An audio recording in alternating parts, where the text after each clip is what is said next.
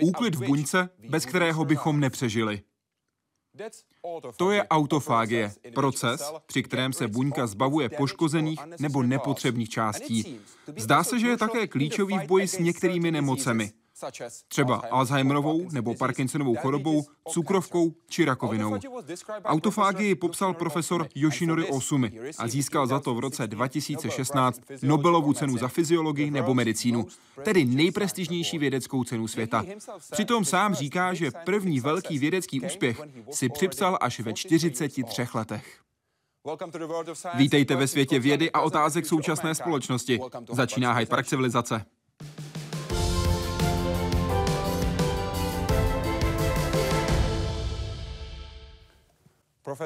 Pane profesore, vítejte v Hyde Parku civilizace. Děkuji, že jste přijal naše pozvání. Díky. Zaměřujete se na kvasinky. Jakou formu máte raději? My používáme ty misky. Tuhle verzi. Ano, tu. Tuhle používáte také? Když potřebujete hodně proteinu na čištění, tak ano, někdy používáme i takovouhle pastu, ale obvykle máme kultury v nějakém tekutém médiu. Co pro vás kvasinky znamenají? Kvasinky jsou nejdůležitějším mikroorganismem pro nás lidi. Lidstvo používá kvasinky už velmi dlouho. Začali jsme možná nějakých tři tisíce let před Kristem. V té době jsme samozřejmě vůbec nevěděli, že něco jako mikroorganismy existuje, ale používali jsme kvasinky při vaření piva, při přípravě některých jídel. Takže byly velmi oblíbené pro lidstvo. Vy osobně pečete? Ano, ano. Takže kvasinky nepoužíváte jen v práci? To je pravda. A pokud jíte chleba nebo pečivo, tak to znamená, že každý den do sebe dostáváte i několik gramů kvasinek přímo do svého těla. Takže je to velmi zdravý organismus. A je to také organismus, díky kterému profesor Osumi získal Nobelovu cenu za fyziologii nebo medicínu. Protože jeho práce s kvasinkami vedla k objevu autofágie. Muž, který nechal buňky záměrně hladovět a v miniaturním světě kvasinek tím objevil záchranný systém, který se v této situaci spouští. A navíc i to, že tento systém, autofágie, platí univerzálně. Teoreticky jej popisovali vědecké práce už v 60. letech. V praxi vše potvrdil až Yoshinori Osumi. He studied a process which was at that time not studied at all and it was done in an organism which nobody looked at at this time. It's one of these beautiful stories that has started with uh, just seeing a phenomenon in yeast, knowing that it's a general phenomenon that's of interest for all, and then developing it in a, in a beautiful genetic way. Při experimentech s kvasinkami odhalil 15 genů, které autofágii ovládají a do detailu popsal její principy. Tedy jak přesně se jejím prostřednictvím buňky očišťují od svých poškozených nebo nepotřebných součástí a také jak díky ní odolávají nedostatku energie. Tyhle ty kvasinky spustily jakýsi plán B, sebezáchovný program, kdy začaly pojídat sebe sama, zevnitř. Autofagos znamená samopojídání a tím si začali vytvářet energetické zásoby. It became clear that autophagy was a fundamentally important process in cell physiology, important for our ability to recycle our cellular material and to renovate our cells essentially. Díky dalším experimentům se původní skupina genů, které autofágii kontrolují, rozrostla na víc než 30 a prokázaly se důsledky poruch autofágie od potíží s imunitou přes rozvoj nemocí, jako je Parkinsonova choroba. People suffer from degeneration of certain neurons in the brain and there is good evidence that the, this is caused, at least in part, by a not proper uh, removal of garbage in these neurons. Týká se ale i cukrovky druhého typu nebo některých typů rakoviny. Jedním z aktuálních témat je i souvislost autofagie se stárnutím. Někteří věci dokonce si myslí, že vlastně stárnutí může být neschopnost udržovat autofágii jako jsme měli při narození a, v mladém těle i, i ve stáří. Díky Osumiho práci se také podařilo elegantně vysvětlit další buněčné procesy a z autofagie původně okrajového tématu je tak dnes důležitý vědní obor a Yoshinori Osumi držitel Nobelovy ceny. Jaroslav Zoula, Česká televize. Co se děje v kvasince, když začne hladovět? To je stejné jako v našem těle. Pokud vyhladovíte tu kvasinku, buňku kvasinky, tak ona se snaží přežít tím, že recykluje vlastní materiál, vlastní protein. Stejně tak se to děje i v našem vlastním těle. Život se udržuje prostřednictvím jednak syntézy a jednak degradace. Tyhle dva procesy jsou v rovnováze. Dá se říct, jak účinná je tahle recyklace? Ano. Další příklad, který používám. Člověk dokáže přežít jenom o vodě po dobu, řekněme, týdne, někdy i déle. A během tohoto období, kdy hladoví, tak dokáže syntetizovat klíčové proteiny. A to v důsledku degradačních produktů jiných proteinů. Čili recykluje a tohle recyklací může přežívat. V přírodě, když máte nějaké zvíře, které se nedostane k potravě někdy den nebo dva dny, přesto dokáže přežít. Autofagie je proto velmi důležitý mechanismus pro přežití který dokáže udržet život i v takovýchto podmínkách. Při své výzkumu jste vytvořil mutanty, abyste mohl sledovat změny ve struktuře vakuoly. Jaké mutanty jste připravil? Nejdřív jsme zjistili, že když takhle hladový mutant s deficitní proteázou, který ve vakuole nemá enzym pro degradaci těch potřebných proteinů. Pak, když použijete tyhle mutanty, tak vidíte, jak funguje ten proces. Proces, při kterém se buněčný protein dostává do litického kompartmentu té vakuoly. Zjistil jsem, že když tyhle buňky hladovějí, tak tam vidíte mnoho takových sférických struktur ve vakuole, které se tam náhodně pohybují. Jak dlouho museli hladovět, abyste viděli, jak se pohybují? Jenom asi v případě kvasinek to trvá Začíná to po asi 30 minutách. 30 minutách ale může to někdy trvat i několik hodin. A pak se tam začínají objevovat ve vakuole tyhle struktury. A také jste měl štěstí, že jste měl, cituji vaše slova, kamarádku, která pracovala s elektronovým mikroskopem. Kdo to byl? Misuzu Baba.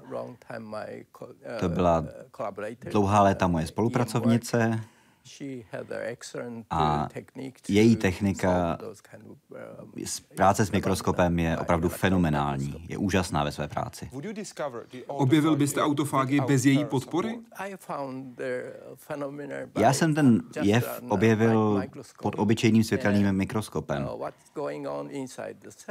Ale pokud chcete vědět, co se děje uvnitř buňky, pak už potřebujete Uh, opravdu dobrou analýzu, co se tam vlastně přesně děje. A elektronový mikroskop je to, co vám může poskytnout tu odpověď. Ale ten jev, který jsem objevil, ta autofagie, to už bylo vlastně objeveno dávno v buňkách savců. V rozhovoru pro Tokijský technologický institut v prosinci 2012 jste řekl, cituji, když jsem pozoroval kvasinky, které hladověly několik hodin, našel jsem hodně malých zrnek naschromážděných uvnitř vakuoly, které se výrazně pohybovaly. Sledoval jste takzvaný Brownův pohyb. Ano. Měl byste bez něj šanci zrnka vůbec pozorovat? Ten důvod, proč jsem to mohl po- pozorovat, eh, je to, že buňka kvasinek je poměrně malá. Jak víte, má průměr jenom 5 mikronů. A vakuola je taky poměrně malá organela. Takže pod mikroskopem ten důvod, proč jsem vůbec mohl ten jev objevit a poprvé ho pozorovat, to, co jsme pojmenovali autofágní tělíska, která se tam pohybují, spočívá v tom, že kdyby se tyhle struktury tam nepohybovaly, tak bychom je asi zas tak snadno nenašli. Čili v tomhle smyslu jsem měl štěstí. Ale předtím, než jsem studoval autofágii, jsem dlouho pracoval s pozorováním vakuol. A vakuola ve vakuole moc proteinu není. Jejím obsahem je rostok. Jak víte, rostlinné buňky mají velikou vakuolu, ale uvnitř té vakuoly to je jenom rostok. A naše cytoplazma, což je ta, ta hlavní složka, která tvoří nejvíc té buňky, obsahuje spoustu proteinu, takže je hodně viskózní. Takže ten rozdíl v hustotě proteinu v cytoplazmě a ve vakuole je značný. Čili když jsem viděl ty struktury ve vakuole, byly v prostředí, kde se mohly volněji pohybovat. Tak jsem si řekl, že pokud budu mít štěstí, tak tady spozoruju nějaké struktury, které vznikají ve vakuole v těch podmínkách hladovění. A tenhle předpoklad se nakonec i potvrdil. Takže přípravy se vyplatily. Ano. Musíme říct, že vaše myšlenky byly tehdy úplná novinka. Byl jste skoro jediný, kdo se zaměřoval na tenhle obor, přemýšlel tímhle směrem. V rozhovoru pro Journal of Cell Biology jste v dubnu 2012 řekl, cituji, tehdy byla vakuola považovaná za odpadkový koš buňky a jen pár lidí zajímala její fyziologie. Takže mě napadlo, že by bylo dobré studovat transportní mechanismy ve vakuole, protože nebudu mít velkou konkurenci. To je pravda, ano, přesně tak to bylo. Takže to, že jste se rozhodl nemít konkurenci, byl důvod, proč jste se rozhodl pro tenhle obor. Nebo tam bylo ještě něco, kvůli čemu jste měl pocit, že by tenhle směr mohl být vaší skutečnou vášní? Samozřejmě, že všichni vědci chtějí přicházet s novými objevy. A to, co bylo pro mě asi klíčové, je to, že pokud je to obor, kde je velká konkurence, o který se zajímá spousta lidí, pak je možná těžší najít nějaký nový výsledek. Ale například vakuoly, o ty se zajímalo velmi málo lidí. V té době určitě ano. Takže pokud bych něco objevil, pak prakticky všechno bude nové. A tohle vždycky říkám mladým vědcům. Je dobré pracovat v nějakém neúplně populárním oboru. Tam je mnohem jednodušší přijít s úžasnými výsledky. V téhle oblasti jste byl průkopníkem. Ano. Doufal bych, že to tak bylo, ano. Hitoshi Nakatogawa, biolog z Technologického institutu v Tokiu, o vás řekl, že jen následujete svou zvědavost. Je to tak? Ano, myslím, že ano. Nejdůležitější, co žene vědu vpřed, je právě zvědavost. To si opravdu myslím. Což dneska už není tak jednoduché. Vědci po celém světě jsou teď pod tlakem, aby našli něco, co bude mít nějaký přínos pro lidstvo, co bude užitečné. Nějaké okamžité využití. Přesně, okamžité využití. A v takovém případě je dost těžké jít opravdu jenom za svojí zvědavostí. To je ve vědě stále obtížnější a obtížnější, úplně všude na světě.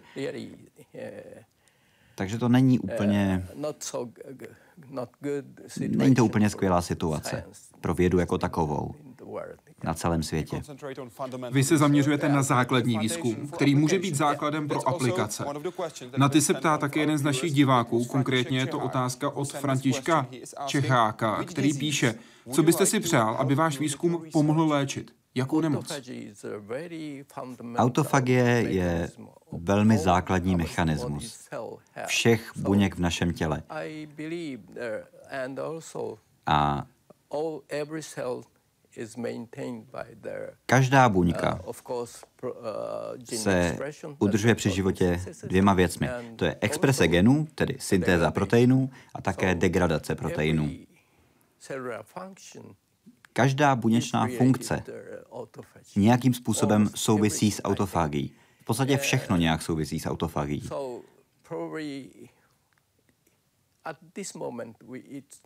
Tenhle moment není uh, úplně lehké říct, jaké choroby souvisejí přímo s autofagií. Uh,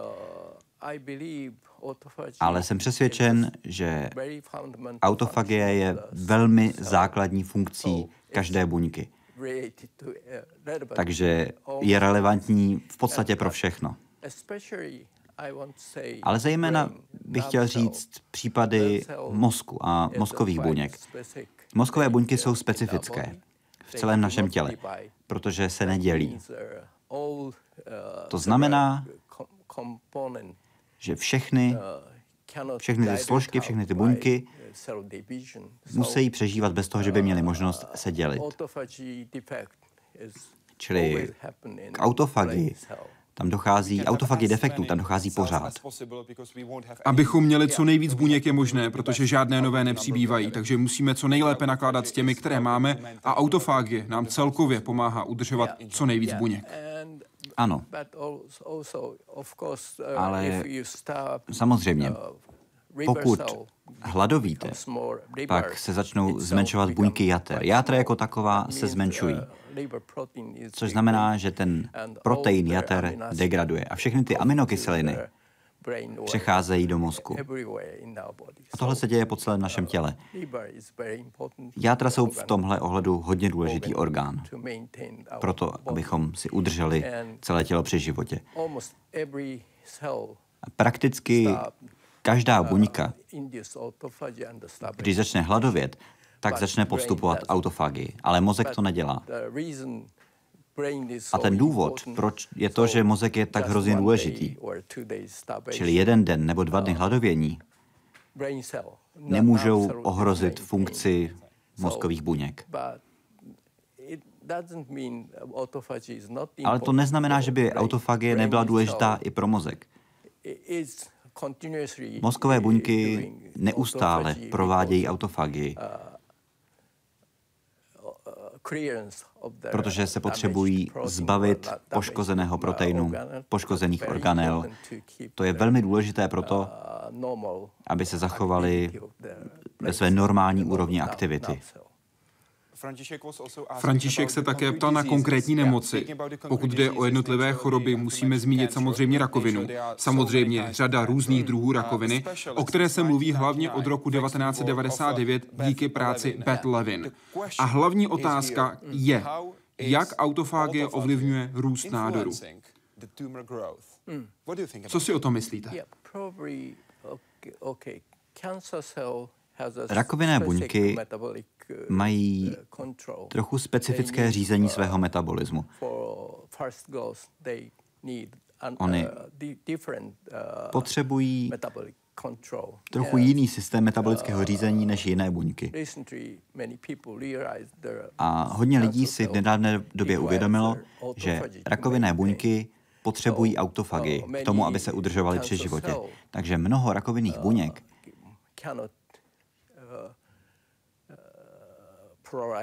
se nedokáže množit bez toho, že by měli funkční mechanismus autofagie. Takže kdybychom v nich tu autofagii nějak zablokovali, pak by to mohlo pomoci při léčbě rakoviny. Mnoho lidí na tom teď pracuje. Myslíte si, že tohle je budoucnost? Autofagie je tak zásadní mechanismus, pro všechny naše buňky, že pravděpodobně ne, že by byla přímou příčinou mnoha onemocnění, ale jsem přesvědčen, že pokud dokážete nějak ovládat autofágní aktivitu buňky, pak můžete lépe léčit různé typy chorob. Například kombinací nějakých léků, které dokáží autofagii buď posílit, nebo naopak utlumit. A takovéhle léky by pak určitě pomohly s mnoha různými chorobami. Hanka se ptá, pane profesore, jak stará je z evolučního hlediska autofágie? Pravděpodobně ty geny, které jsme našli v kvasinkách, většina z nich je stejná v kvasinkách, u savců i u rostlin. Což znamená, že eukaryotická buňka má v zásadě podobný autofágní mechanismus.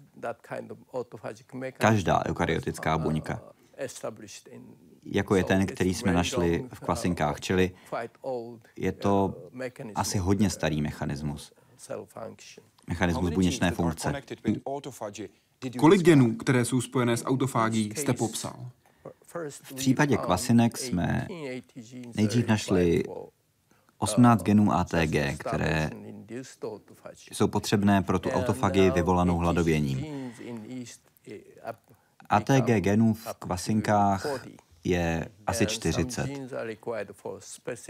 Některé jsou potřeba na degradaci mitochondrií, některé se věnují jiným komponentům buňky, specificky degradují konkrétní komponenty, konkrétní struktury uvnitř buňky. A musí mít proto nějaké specifické receptory pro tu příslušnou strukturu. Takže tyhle geny jsme našli, pojmenovali jsme geny ATG. Ten základní mechanismus se stává z nějakých asi 20 genů. A teď nacházíme mnoho dalších receptorů pro selektivní degradaci konkrétních komponent uvnitř buňky. Vzpomínáte si na chvíli, kdy jste úplně poprvé viděl výsledky výzkumu Noboru Mizushima, lékaře, který se přidal do vašeho týmu jako postdoc. Vzpomenete si na ten první okamžik, kdy jste úplně poprvé viděli jeho výsledky? Ano, Vybavíte si ten okamžik? Řekl jste si heureka? Ten okamžik, kdy jste viděli výsledky a mohli jste si říct, dobře, dokázali jsme to, máme to. AT12 v té době čerstvě naklonovala laboratoř mojí ženy a já jsem ho požádal, protože on je lékař. On s kvasinkami moc zkušeností neměl. Já jsem ho požádal, ať nám zanalizuje AT12 a ten genový produkt. A to, co on našel, byl celkem zajímavý jev. AT12 má vysokou molekulární hmotnost. To byl dobrý výchozí bod. A ono chvíli trvá, než se tahle velká molekulární hmotnost projeví v buňce. A to byla pro nás velmi důležitá doba, protože jsme měli spoustu genů ATG, ale vůbec jsme nevěděli, jaké jsou mezi nimi vztahy. Tohle bylo poprvé, kdy jsme zjistili, že tady je nějaké vzájemné propojení, že tady je nějaká struktura.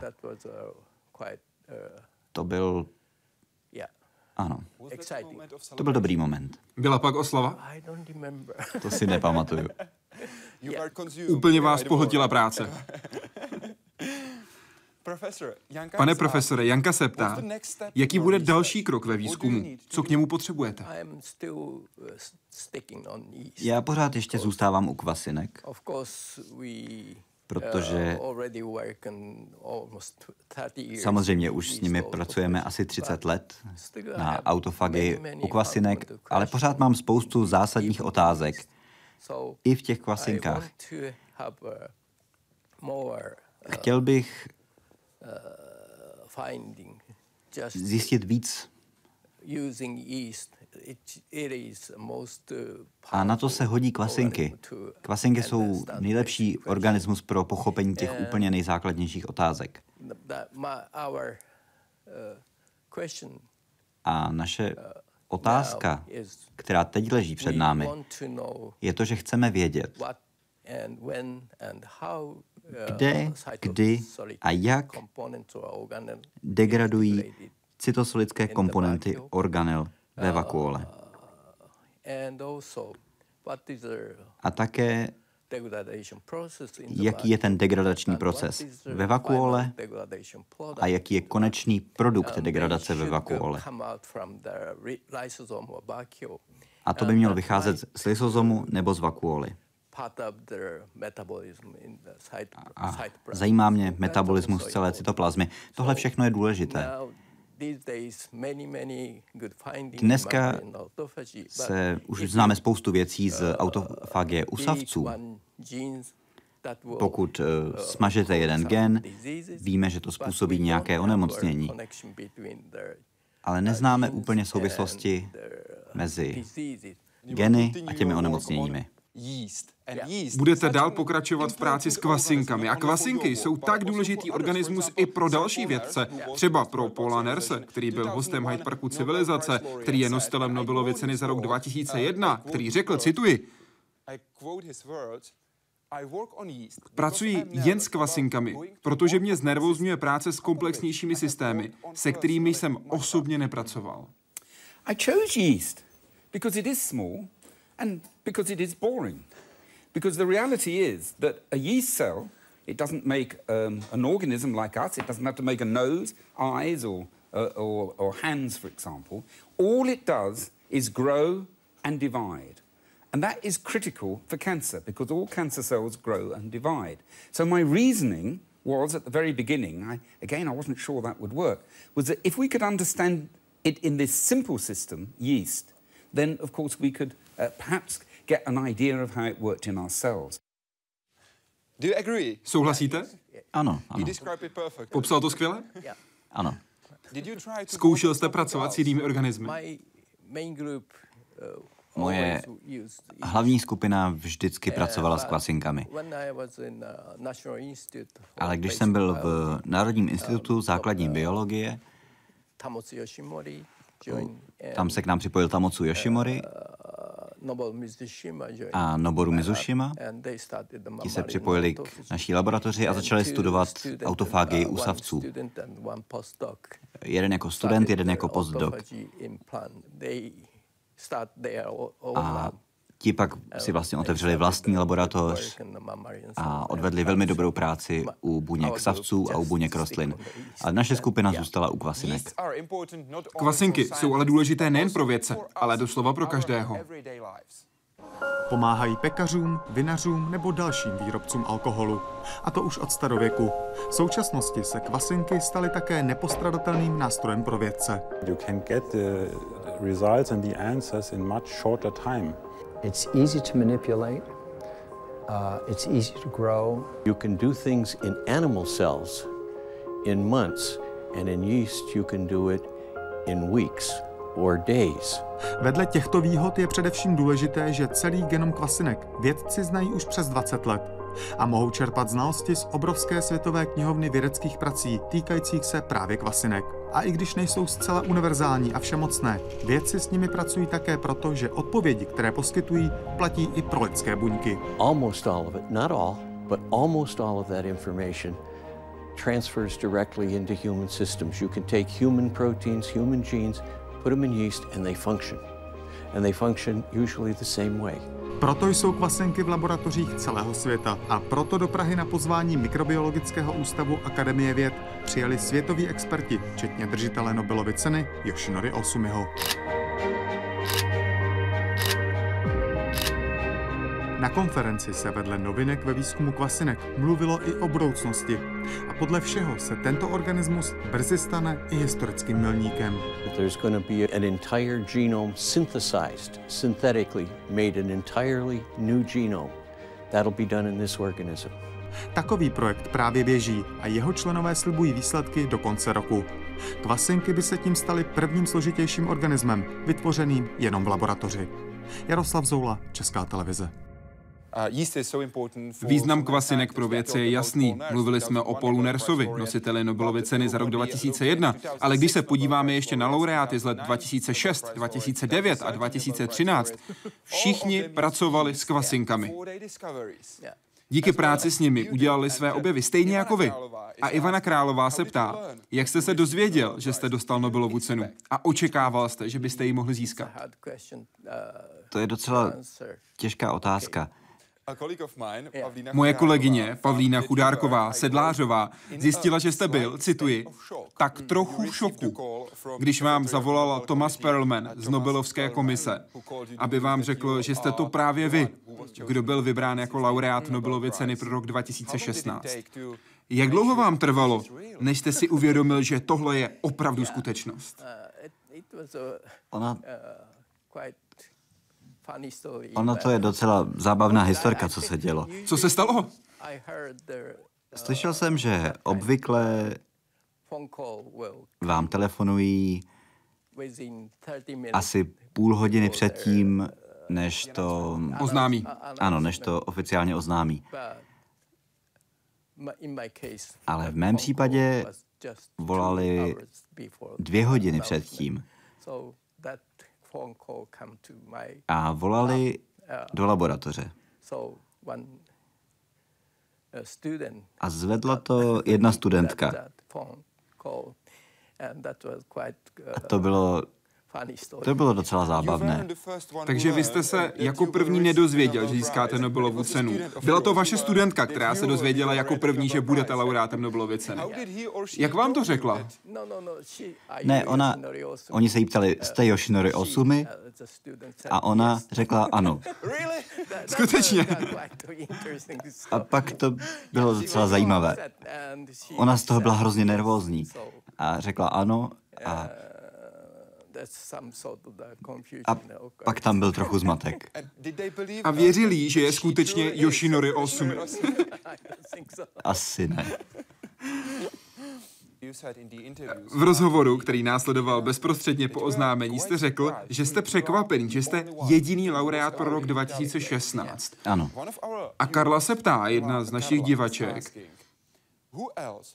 Nobelovu cenu jste získal sám. Zbyla tak dvě volná místa. Koho byste ještě případně přidal? Hmm, Slyšel jsem, že Nobelovský výbor nad tímhle dlouho diskutoval. Nad tím, kolik lidí by tu cenu mělo získat. A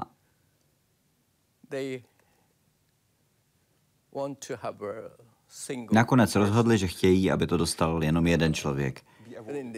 Aby byl oceněn. Aspoň tak jsem to slyšel. Koho byste vybral vy? To je taky docela těžká otázka. Já na ní asi neumím odpovědět. Protože samozřejmě Noboru Mizushima odvedl skvělou práci, na autofagii usavců uh,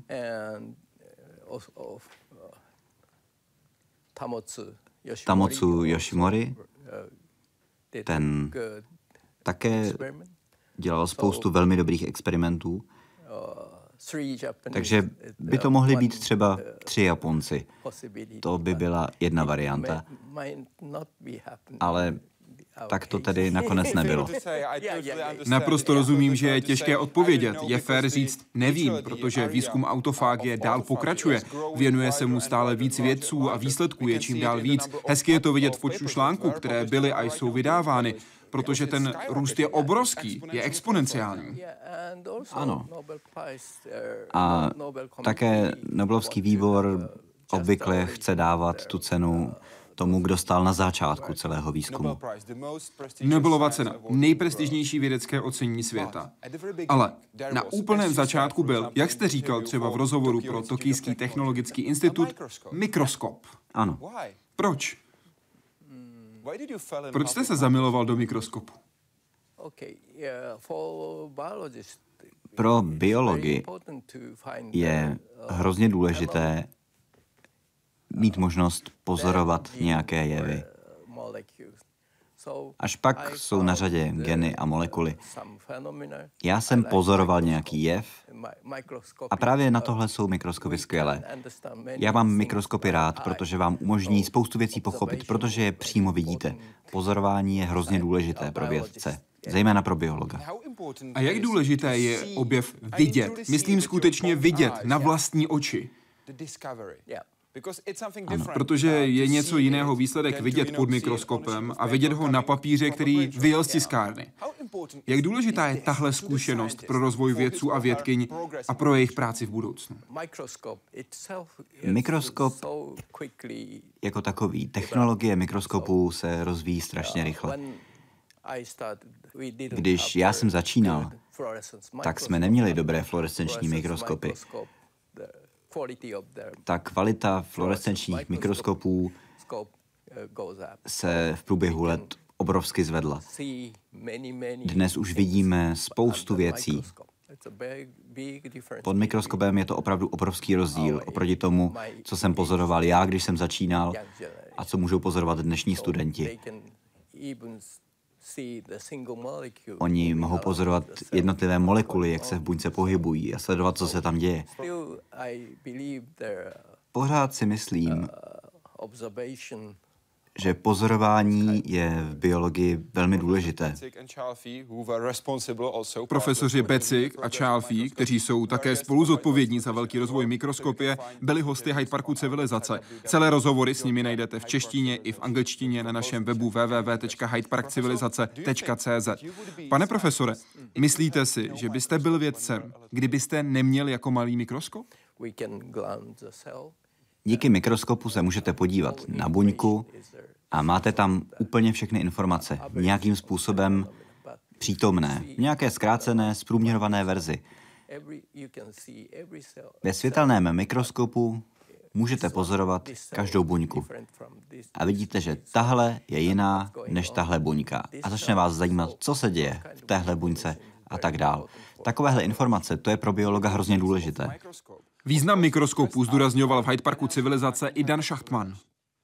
I recommend parents nowadays to buy their children a gift, and that gift is stereo optical microscope. That you bought that to your children and grandchildren. I bought it. I bought it to all my grandchildren. Have stereo microscope. It's connected microscope. to computer, I guess. Connected to the computer, you can take pictures on the computer. Fantastic. And they send me pictures. I can show you not only pictures, movies too. You can make movies. And they, they seek insects outside and bring under the microscope and look at different things. They collect water that was standing there in a pool for a long time. You see the little creatures swimming there. So it's fantastic. It, in my opinion, it bring, because it brought me to science, it will bring my grandchildren to science. I hope so. Líbí se vám tenhle přístup? Já ani nedoporučuju takhle kvalitní vybavení pro děti. Dneska mikroskopy jsou pořád sofistikovanější a sofistikovanější a umožňují vám s tiskem tlačítka získat strašně moc informací. Ale můj názor je takový, že stačí úplně obyčejný, jednoduchý přístroj a s ním můžete přicházet s jednoduchými objevy. To je dobrý výchozí bod pro vědce. A pak je nutné pokračovat dál. Tvrdě pracovat, tvrdě pracovat a tvrdě pracovat. Je to vidět i na vašem osobním příběhu. Na začátku své vědecké kariéry jste nastoupil do laboratoře doktora Kazumoto Imahori, ale v rozhovoru pro Journal of Cell Biology jste řekl, že vaše výsledky nebyly moc dobré a tak jste měl problém sehnat v Japonsku práci. A tak jste udělal další krok. Odešel jste do Spojených států, konkrétně do New Yorku, a to do laboratoře doktora Geralda Edelmana na Rockefellerově univerzitě. Ano. A k působení tam jste řekl, cituji vaše slova, bylo to nejtěžší období mého života. Proč? V té době molekulární biolog znamenalo, že pracujete na bakterii E. coli. A v té době nejdůležitější bylo pochopit základní dogma, tedy jak se genetické informace převádějí na protein. Tedy ten princip,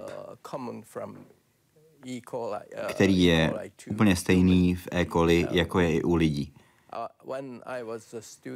Když já jsem studoval, tak genetický kód a to, jak sekvence nukleotidů řídí syntézu aminokyselin, to byla velká otázka. Všichni pracovali s E. coli. Tak to v té době bylo. A pak v 60. letech se spousta lidí začala zajímat o vyšší eukaryotické buňky. A já jsem pracoval jenom s E. coli, ale pak jsem přešel na Rockefellerovu univerzitu do Edelmanovy laboratoře a co tam jsem chtěl dělat,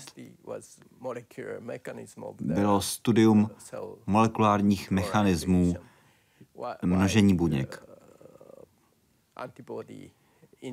A to konkrétně množení vyvolaného protilátkami, množení lymfocytů. Ale když jsem přišel do Edelmanovy laboratoře, tak tam zrovna začínali jako laboratoř vývojové biologie, takže on mě požádal, abych pracoval na in vitro fertilizaci u myší. A, ale já jsem byl zvyklý na to, že jsem měl mnohem větší počty buněk ke svým experimentům, protože E. coli je v tomhle mnohem užitečnější. V případě in vitro fertilizace to znamenalo, že ten počet vajíček, těch buněk, byl hrozně malý, které dostanete z té myši. A počet těch oplodněných vajíček byl nějakých 10, maximálně 20. A já jsem vůbec nevěděl, co s tím mám dělat? Ten systém fertilizace byl poměrně jasný, ale nedokázal jsem přijít na to, jakou analýzu bych tady vůbec mohl dělat. Takže to bylo opravdu hodně frustrující období.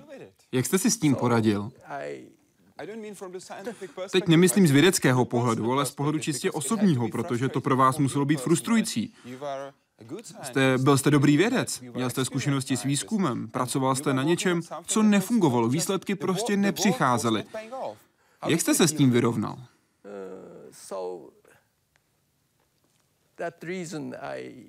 No právě proto jsem nakonec s těmihle pokusy úplně přestal.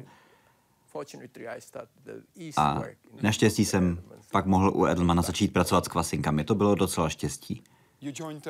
Přidal jste se k Majku Jazvinskému ano. a společně jste pracovali s kvasinkami. To byl začátek. A pro vás osobně byla tohle pro vás možná ta nejdůležitější zkušenost, kdy jste se dostal skutečně na hranu? Že jste se dostal do složité situace, kdy jste možná musel pracovat víc než kdy jindy a víc než jste očekával, že jste se musel vyrovnávat s neúspěchem, s tak komplikovanou situací. Pomohlo vám to v budoucí kariéře? To je možná jeden z důvodů, proč pořád ještě pracuji s kvasinkami. Půjčím si slova, která řekl Hitoshi Nakatogawa. Osumi nikdy nic nepřehlédne, ani u toho nejbanálnějšího experimentu. Jak to děláte? Jak dokážete udržet koncentraci? U každého případu. Já nevím. I taková může být cesta k vědě a jak se dostat nakonec až k nejprestižnějšímu vědeckému ocenění, k Nobelově ceně. Ale je velmi důležité hned na začátku najít cestu, jak pomoct dětem, aby rozuměli vědě a aby je bavila. Současná a možná budoucí generace špičkových vědců. Jejich práci mělo dětem představit setkání, které proběhlo v rámci Pražské konference o výzkumu na poli kvasinek. Otázky, které měli, badatelé obvykle nedostávají. Jak vzniklo zlato v hornině? Jak se vytváří vítr? A jak se vyrábí z toho ten alkohol vraz? Právě podobná setkání mají v dětech podpořit zájem o přírodní vědy. Zájem, který pak mohou dál rozvinout. Jak funguje svět dětí mimo školy? Poznávají i ve specializovaných kroužcích. Tady v rámci projektu Věda nás baví právě odhalují fungování lidského těla. Z čeho se skládá vylučovací soustava? Co ty ledviny přesně v tom těle dělají? V tomto případě se formou hry seznamují s fungováním ledvin nebo střev a jejich práci se pokusí napodobit. Dvě z nich teda budou připravený s těma močovodama, s těma tenkýma hadičkama a v jedný bude ta tlustá.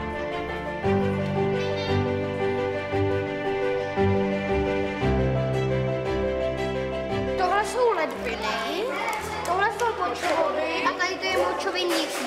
Teď už zbývá jenom tento model vyzkoušet v praxi. Celá lekce o lidském vylučovacím traktu končí malým experimentem. Kávový filtr v roli ledvin vrátí černé vodě její čirou barvu a hadičky a trubice ji pak z modelu odvedou pryč. Zjednodušený, ale stále věrný obraz skutečnosti. Jaroslav Zoula, Česká televize. Tohle je také jedno z témat, o kterém se mluvilo na konferenci, která se konala v Praze. Co si myslíte o významu, o důležitosti tohoto tématu a také o kvalitě Pražské konference? Studium kvasinek je pořád velmi důležité. Pokud chceme pochopit ty úplně základní mechanismy funkce buněk. A na této konferenci samozřejmě to téma se trochu proměňuje od doby, kdy, kdy to vůbec celé začalo, což bylo před nějakými 25 lety. Postupně se to samozřejmě mění, ale pořád je to zajímavé, pořád se tam diskutuje o spoustě zajímavých témat. Tomáš Havlíček se ptá, pane profesore, čím byste byl, když ne vědcem? Kdybych měl spoustu jiných talentů, třeba v hudbě nebo ve sportu, tak bych si asi mohl vybírat. Ale bohužel nebo naštěstí, já nevím, já takový talent nemám na malování, ani na hudbu, ani na sport, na literaturu. Takže možná výzkum pro mě je přece jen to nejlepší. Celkem jednoduchá volba. Marek se ptá, jakou nejdůležitější radu v životě jste dostal? A od koho? Nejdůležitější rada, kterou jste kdy dostal. To se lidi často ptají, nebo ty otázky, jaké slovo je pro vás nejdůležitější.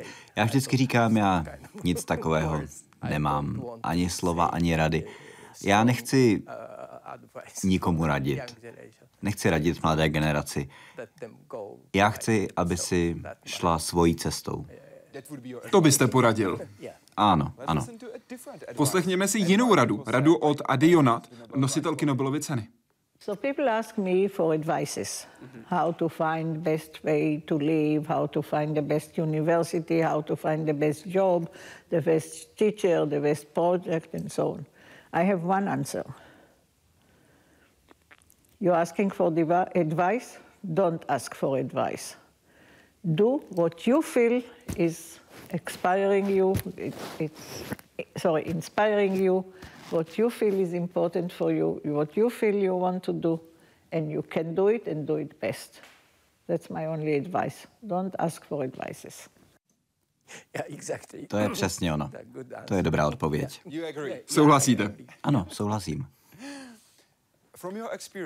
Podle vašich zkušeností, co je nejdůležitější pro popularizaci vědy mezi dětmi? Jak zajistit, že děti, které jsou od přírody zvědavé, zůstanou zvědavé a bude je zajímat věda? Například v Japonsku mladá generace je teď taková konzervativnější. Nemá zájem o nějaká dobrodružství. Zvědavost je ano velmi důležitá. A já bych chtěl, aby si tu zvědavost udrželi, dokud jsou ještě mladí. V Izraeli mají plán, který by měl pomoct popularizovat vědu mezi těmi nejmenšími dětmi v mateřské škole. Tady je pohled Dana Schachtmana na budoucí popularizaci vědy. The teachers are the uh, kindergarten teachers, but we teach them science. We means a group of scientists. In the, uh, the, the, group is in the museum, uh, Science Museum of Haifa, and the teachers are supposed to transfer the knowledge to the children. That works only partially well because the teachers don't have it. Mm -hmm. They, they, it's a little bit difficult for them to understand. It's more difficult to explain. Something is lost in translation. But still, uh, we started with 60 kindergartens uh, three years ago or so. Now we have 30 kindergartens. But the project has developed into a fantastic way, which means we in Haifa built scientific kindergartens, kindergarten dedicated to science. What do you think about this? Co si o tomhle plánu myslíte? To je asi jedna možnost. Ale myslím si, že i vědci by měli být velmi různorodí, velmi heterogenní. My nepotřebujeme jenom nějakého typického vědce. Měli bychom mít různé typy vědců, kteří všichni pracují ve vědě. To je velmi důležité. Každý má nějaký vlastní zájem. Každý se zajímá o nějaké téma. A právě z kombinace těchto zájmů vzniká pochopení celého systému. Čili já bych chtěl, aby ta skupina byla co nejheterogenější, aby byli zastoupeni hodně rozmanití lidé ve vědě. Poslední otázka pro vás. Jakou jednu věc si přejete, aby si lidé, kteří sledují Hyde Park civilizace, pamatovali? Jedna věc, kterou si mají pamatovat od profesora Yoshinori Osumiho. Řekl bych asi jednu věc, to, co je nejdůležitější. Jděte v životě vlastní cestou. Říká profesor Yoshinori Osumi, který byl hostem Hyde Parku civilizace. Pane profesore, moc vám děkuji. Děkuji.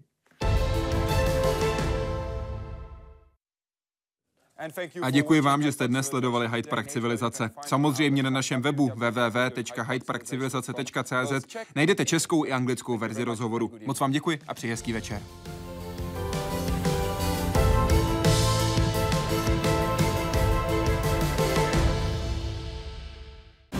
Nová sněmovní koalice, hnutí ANO, SPD a komunisté. Jak plodná bude další spolupráce? Diskuze předsedy sněmovny Radka Vondráčka, předsedy občanských demokratů Petra Fialy, senátorky Elišky Wagnerové a politologa Tomáše Lebedy. Drahá nebo levná elektřina?